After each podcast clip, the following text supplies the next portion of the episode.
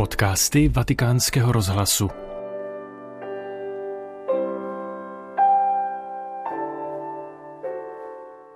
Poslechněte si homílii papeže Františka, kterou pronesl při konzistoři spojené se jmenováním nových kardinálů na náměstí svatého Petra v sobotu 30.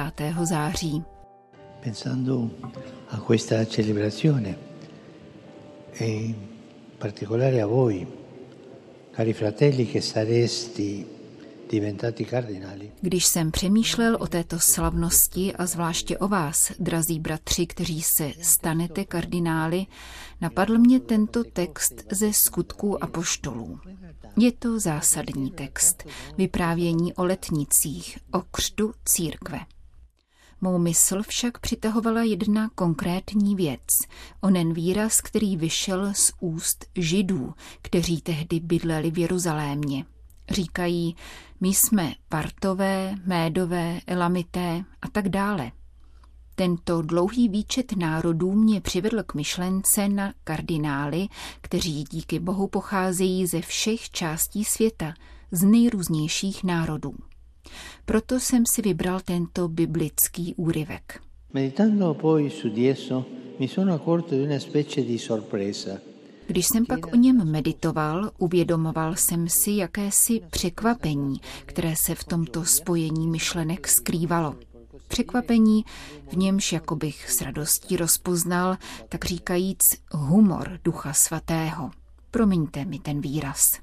Che questa sorpresa? Essa consiste nel fatto che normalmente noi pastori, quando leggiamo il racconto della Pentecoste, co je to za překvapení? Spočívá v tom, že obvykle se my, pastýři, když čteme toto vyprávění o letnicích, stotožňujeme s apoštoly. Je přirozené, že tomu tak je. Na druhé straně oni partové, médové, elamité a tak dále, které jsem si v duchu spojil s kardinály, nepatří do skupiny učedníků, stojí mimo večeřadlo, jsou součástí onoho davu, který se seběhl, když uslyšel hukot, jako když se přižene silný vítr. A poštolové byli všichni Galilejci, zatímco lidé, kteří se schromáždili, byli ze všech možných národů pod nebem, právě jako biskupové a kardinálové v naší době. Questa specie di inversione di ruoli fa riflettere e, a guardarla bene, rivela una prospettiva interessante che vorrei condividere con voi. Takovéto obrácení rolí nutí k zamyšlení a při bližším pohledu odhaluje zajímavou perspektivu, o kterou bych se s vámi rád podělil. Jde o to aplikovat na nás, přičemž se hlásím jako první, zkušenost těch židů, kteří se z božího daru ocitli jako protagonisté v události letnic, tedy křtů duchem svatým, který dal vzniknout jedné svaté, všeobecné a apoštolské církvy. Tuto perspektivu bych schrnul takto s úžasem znovu objevit dar toho, že jsme přijali evangelium v našich jazycích, jak říkají tito lidé. Vzpomenout si vděčně na dar, že nám bylo hlásáno evangelium a že jsme byli vybráni z národů, ze kterých každý svého času přijal kerygma, hlásání o tajemství spásy a jehož přijetím byli pokřtěni v duchu svatém a stali se součástí církve matky církve, která mluví všemi jazyky a která je jedna a všeobecná. Ecco questa parola del libro degli Atti ci fa pensare che prima di essere apostoli, prima di essere sacerdoti, vescovi, cardinali, siamo parti medie e lamiti, eccetera, eccetera. Toto slovo ze skutků apoštolů nás tudíž přivádí na myšlenku, že ještě předtím, než jsme apoštoli, dříve než jsme kněžími, biskupy a kardinály, jsme party, médy, elamity a tak dále. A to by v nás mělo vzbudit pocit úžasu a vděčnosti za to, že jsme přijali milost Evangelia v příslušných národech, ze kterých pocházíme. Myslím, že to je velmi důležité a nemělo by se na to zapomínat. Protože tam v dějinách našeho národa, řekl bych v těle našeho národa, duch svatý způsobil div, sdělil tajemství Ježíše Krista, který zemřel a vstal z mrtvých. A toto tajemství k nám přišlo v našem jazyce, nartech a v gestech našich prarodičů a rodičů, katechetů, kněží, řeholníků. Každý z nás si může připomenout konkrétní hlasy a tváře. Víra se předává v nářečí. Nezapomínejte na to.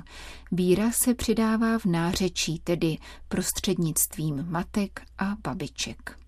In effetti, siamo evangelizzatori nella misura in cui conserviamo nel cuore lo stupore e la gratitudine di essere stati evangelizzati. Jsme totiž hlasateli Evangelia do té míry, v jaké si v srdci uchováváme úžas a vděčnost za to, že nám bylo Evangelium hlásáno. A nebo spíše z toho, že je nám ustavičně hlásáno, neboť se jedná o stále aktuální dar, který si žádá, aby byl trvale obnovován v paměti a víře. Jsme hlasatelé Evangelia, kterým bylo Evangelium hlásáno – nikoli funkcionáři. Fratelli e sorelle, carissimi cardinali, la Pentecoste, come il battesimo di ciascuno di noi, non è un fatto del passato, è un atto creativo che Dio rinnova continuamente. Bratři a sestry, drazí kardinálové, letnice stejně jako křest každého z nás nejsou minulostí, ale tvůrčím činem, který Bůh neustále obnovuje. Církev a každý její člen žije z tohoto stále přítomného tajemství. Nežije z renty a tím méně z archeologického dědictví, jakkoliv vzácného a ušlechtilého. Církev a každý pokřtěný člověk žije z božího dneška skrze působení Ducha Svatého. I úkon, který zde nyní konáme, má smysl, pokud jej prožíváme v této perspektivě víry. A dnes ve světle slova můžeme tuto skutečnost pochopit.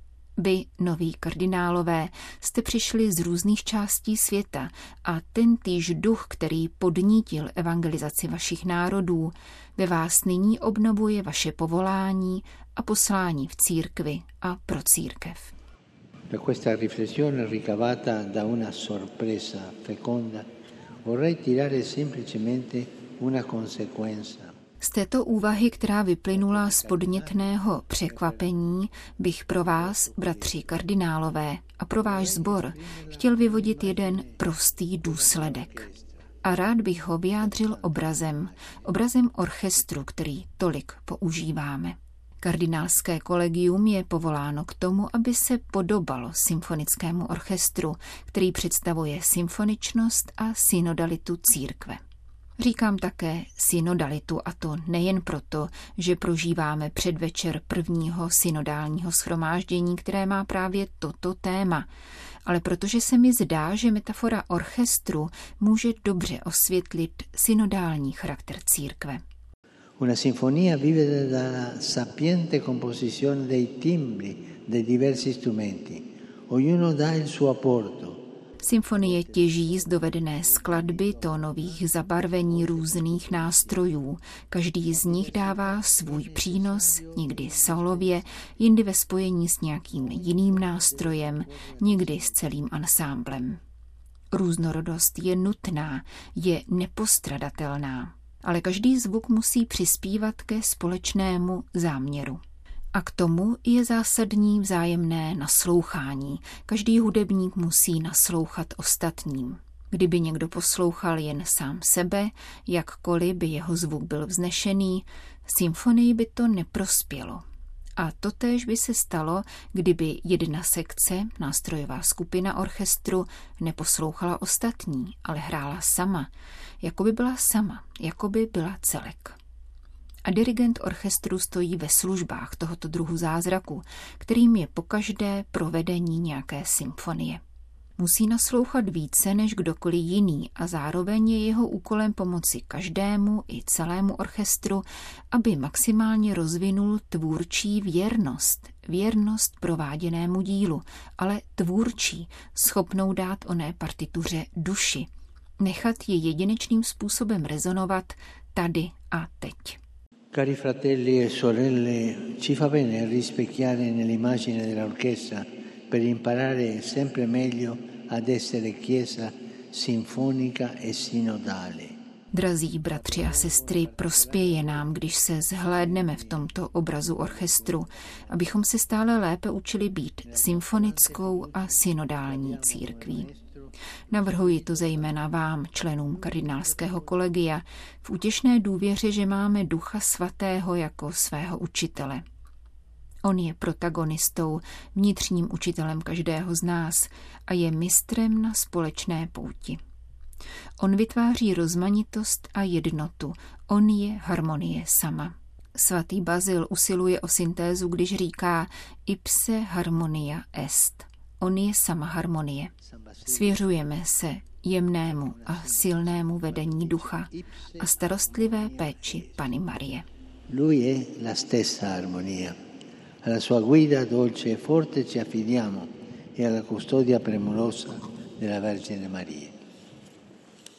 Tolik papež František ve svého míli během konzistoře spojené se jmenováním nových kardinálů, která proběhla v sobotu 30. září na svatopetrském náměstí.